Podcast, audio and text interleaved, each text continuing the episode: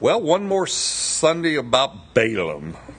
You can't let the guy go too easy, you know. You gotta, you gotta kind of glean what it has to say. Balak, the king of Moab, he's angry towards Balaam because Balaam is not cursing the children of Israel. He's instead taken to this high place, and there, on three different occasions, Balaam actually blesses the children of Israel. Balaam is afraid to say anything bad about Israel after the donkey experience and after the uh, angel of the Lord standing in the way with a drawn sword. So we have Balak and Balaam, and they part ways. Balak, again, he is angry with Balaam for blessing Israel instead of cursing them. But before they part ways, and we're not given this unless we look forward to a scripture, Balaam gives evil advice to Balak. He gives advice how to cause Israel to stumble and fall and it appears, it doesn't say so specifically, but it appears Balaam receives his wages of unrighteousness that Peter talks about in 2 Peter 2:15. They have forsaken the right way and gone astray, following the way of Balaam, the son of Beor, who loved the wages of unrighteousness. Balaam was intent upon receiving the payoff, the bonus that Balak has offered. And he doesn't want to let this opportunity to gain riches, he doesn't want it to slip away. So Balaam, he can't curse Israel. However, he can tell Balak how to cause Israel to sin, to stumble, to fall out of the graces of God. Balaam knows that the sin of harlotry will cause God to judge Israel quickly. Balaam is familiar enough with God to know that if he advises Balak how to stumble Israel, he's kind of give Balaam what he wants and he has received his reward. But Israel, they will sin so grievously that God will judge his people harshly and quickly. Let me read a verse ahead, then this will help explain uh, chapter 25 that we're going to be going through. And that's chapter 31 of Numbers, verse 16. Look, and this is Moses speaking, by the way. Look, these women caused the children of Israel through the counsel of Balaam to trespass against the Lord in the incident of Peor and there was a plague among the congregation of the Lord. Balaam has just counseled Balak on how to cause Israel to sin. Now let's read the results of that sin, and we'll read chapter 25. It's a short chapter, and we'll read the entire chapter. Now Israel remained at the acacia grove, and the people began to commit harlotry with the women of Moab. They invited the people to sacrifice to their gods, and the people ate and bowed down to their gods. So Israel was joined to Baal of Peor, and the anger of the Lord was aroused against Israel. Then the Lord said to Moses, Take all the leaders of the people and hang the offenders before the Lord out in the sun that the fierce anger of the Lord may be turned away from Israel. So Moses said to the judges of Israel, Every one of you kill his men who were joined to Baal, or Baal, however you want to say it, of Peor. And indeed, one of the children of Israel came and presented to his brethren a Midianite woman in the sight of Moses and in the sight of all the congregation of the children of Israel who were weeping at the door of the tabernacle of meeting. Now, when Phinehas, the son of Eleazar, saw the son of Aaron the priest, when he saw it, he rose from among the congregation, took a javelin in his hand, and he went in after the man of Israel into the tent and thrust both of them through, the man of Israel and the woman through her body. So the plague was stopped among the children of Israel. And those who died in the plague were 24,000. Then the Lord spoke to Moses, saying, Phinehas, the son of Eleazar, the son of Aaron the priest, has turned back my wrath from the children of Israel because he was zealous with my zeal among them, so that I did not consume the children of Israel in my zeal. Therefore say, Behold, I give him my covenant of peace and it shall be to him and his descendants after him a covenant of everlasting priesthood, because he was zealous for his God, and he made atonement for the children of Israel. Now the name of the Israelite who was killed, who was killed with the Midianite woman, was Zimri, the son of Salu, a leader of, the, of a father's house among the Simeonites.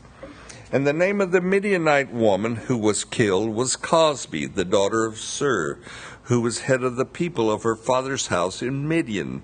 Then the Lord spoke to Moses, saying, Harass the Midianites and attack them, for they harassed you with their schemes by which they seduced you to, in the matter of Peor and in the matter of Cosbi, the daughter of the leader of Midian, their sister who was killed in that day of the plague because of Peor. What an event. We have here the men of Israel, and they begin to commit adultery and harlotry and fornication with the women of the Moabites. When sexual sin is spoken of, the word commit comes into focus. You do not fall into sexual sin you must commit to it. You must give forethought on how to commit this sin. We often hear a common expression today when we see a couple and they're becoming way too intimate, and we have an expression that says, get a room. and what is being said is there is if you must commit fornication or adultery, at least do it privately. Israel's their old men and their young men are sacrificing to the god of Peor, which is Baal. This lustful practices of sacrificing to Baal comes via the counsel of Balaam, who told Balak how to do this. These acts of harlotry and sacrificing to Baal causes God's wrath to ignite. You don't want God's wrath to ignite against you. Scripture tells us when you commit sexual sin, you are joined to that person.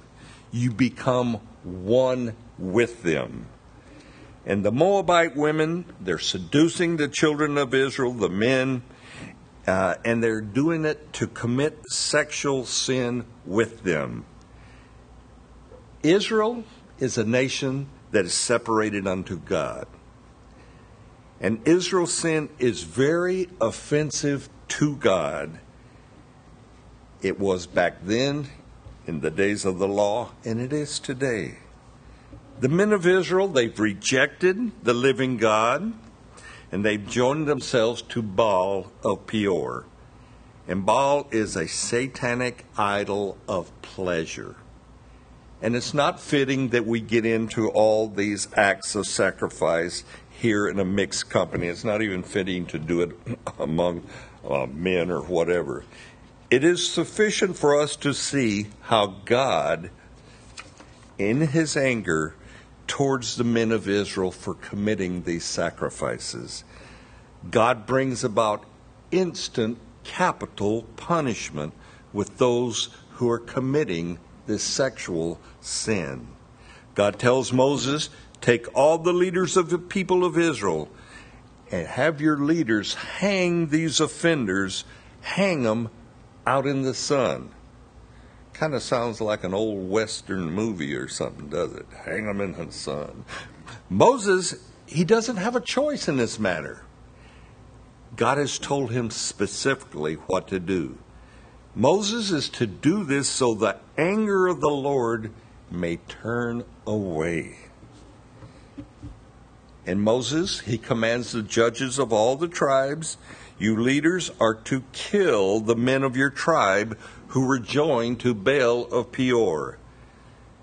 Capital punishment for sexually joining yourselves to the women of Moab, to the women sacrificing to Baal. Adultery and fornication are grievous sins before God. When the people of Israel would turn away from God, he would call it adultery. You've turned to other lovers. It's a personal thing when we commit sexual sin with another person before God. And to personally join yourself to Baal, forsaking God in his commandments, it brought this plague on Israel where 24,000 have already died. These men of Israel, they're joining themselves are they're rejecting the living God in favor of idol worshiping women. The iniquity of Israel is too much for God, so he rains down judgment upon his people. Thus we hear the command of Moses hang these offenders, hang them out in the sun, so the anger of the Lord may turn away from Israel very severe. Then we read of the blatant, in your face sin of Zimri of the tribe of Simeon with Cosbi, a Midianite woman. This is not the daughter of Bill Cosby. However, it seems to fit. But anyway, this is not a casual sin because names are being named with the sin. In verses 14 and 15, we, we hear the name Zimri. And right in front of Moses, Zimri, in front of the congregation near the tabernacle of meeting, Zimri is flaunting his open rebellion against God with harlotry. It's like coming to church to commit your sins and you do so out in a parking lot where all the church can see you. This is the extent of what Zimri is doing. Unfortunately, today in our society, we see a boldness with some who commit sexual sin. They're not content to just commit sin, but they do it in your face type sinning. Movies and TV promote fornication as the acceptable behavior to satisfy lustful desires. What they fail to show in the movies and on TV is, however, there are a lot of lives that are affected adversely from STD. They don't mention that though lifelong health problems for a moment of pleasure, a moment of discretion. But not all of Israel's young men are involved in this sexual sin, and that's good.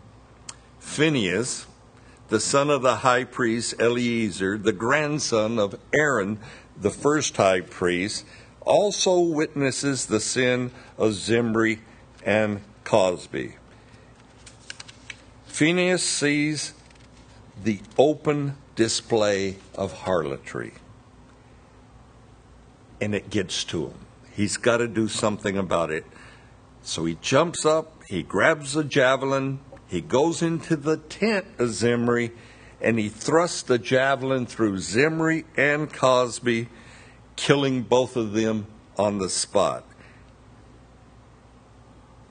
This killing of by Phineas stopped the plague which is rapidly going through the camp of Israel, and 24,000 people have died. So Balaam's sinful advice, his wicked counsel, has brought a huge death toll upon Israel. But the zeal of God has overcome Phineas, and he must do something about the challenge that Moses has challenged the leaders with, and that is to kill those that are joined to Baal of Peor. Phineas is a priest, called of God to represent God to the people and the people to God. Now, it would be easy for us to fall into thinking where demonstration against sin is always acceptable. But our demonstrations against sin are not always necessarily of God. Now, allow me to explain. There is an ultra right wing group who feel they have a right to demonstrate, a right to picket veterans' funerals. You've heard about them. They're against veterans because veterans have served in the military of the United States and they've served a government that this group feels should be cursed of God. It's the Westboro Baptist Church. Yesterday, they picketed against Beau Biden's, at Beau Biden's funeral. And of course, uh, Biden is our vice president. Now, they go by the name Baptist, but the Baptists don't have anything to do with them, believe me. and I'm not here to pick on Baptists, but that just happens to be the name that they're going by. Fred Phelps, the founder of this church, he died last year. But this group is known, this group, for their hatred. They hate homosexuals. They hate Jews. They picket funerals of veterans. Yet they call themselves a Christian church.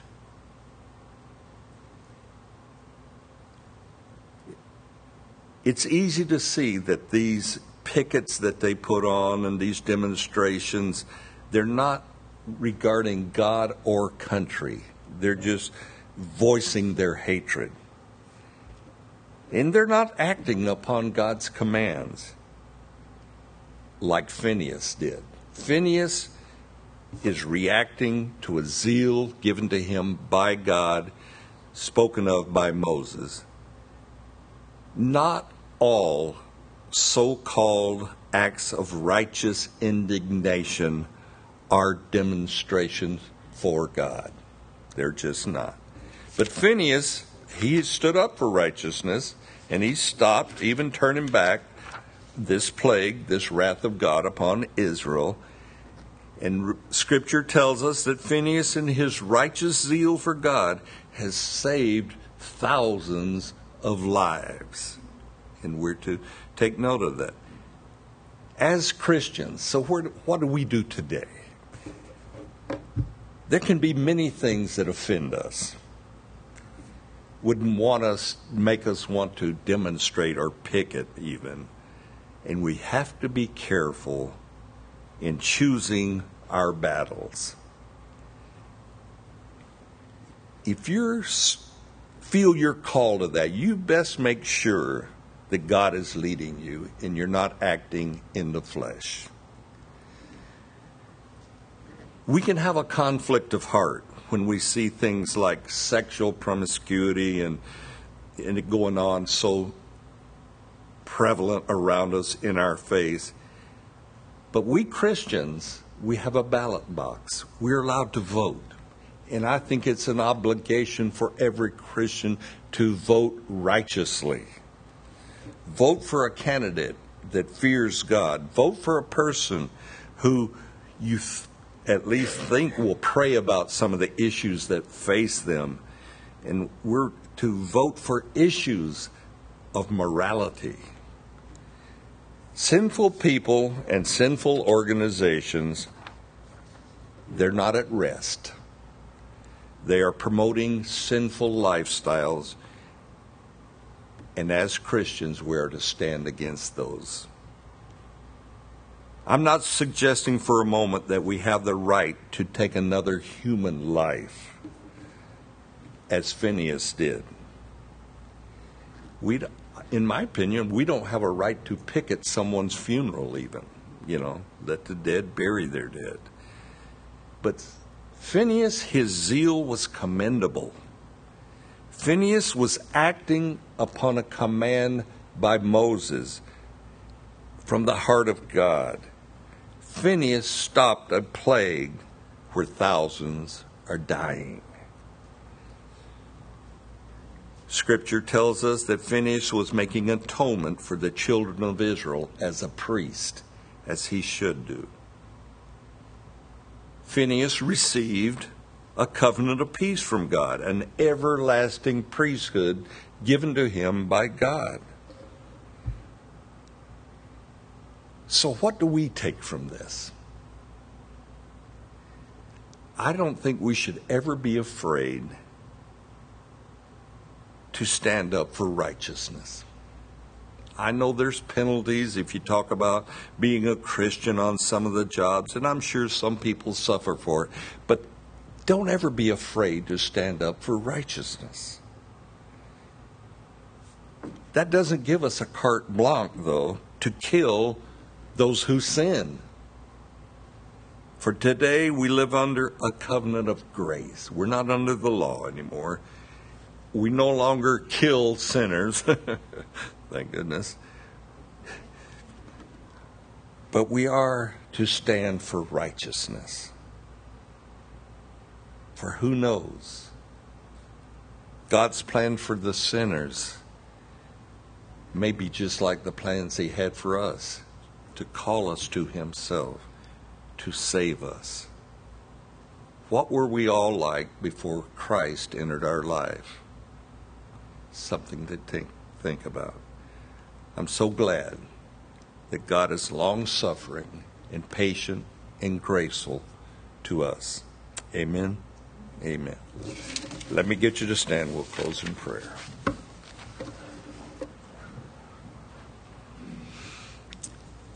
Father, sometimes we need clarity in our lives as where to take a stand and where to not take a stand and what to stand up for morally and who to vote for, even, Lord.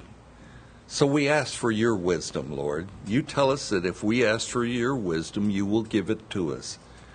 So, as we sort out our daily lives, on issues of importance to you, issues important to our society. Lord, you clearly guide us and direct us, is my prayer. That you would show us what you would have us to do, even if it's just talking to a friend or a neighbor. Give us, give us that instruction that we need from your Holy Spirit as where to stand on issues. Lord, we live in a society that appears to be becoming more and more sinful. Lord, we want to be salt. We want to be light in a world that's dark around us. So, Lord, give us boldness. Give us zeal, a righteous zeal, Lord, for your ways, for your commandments.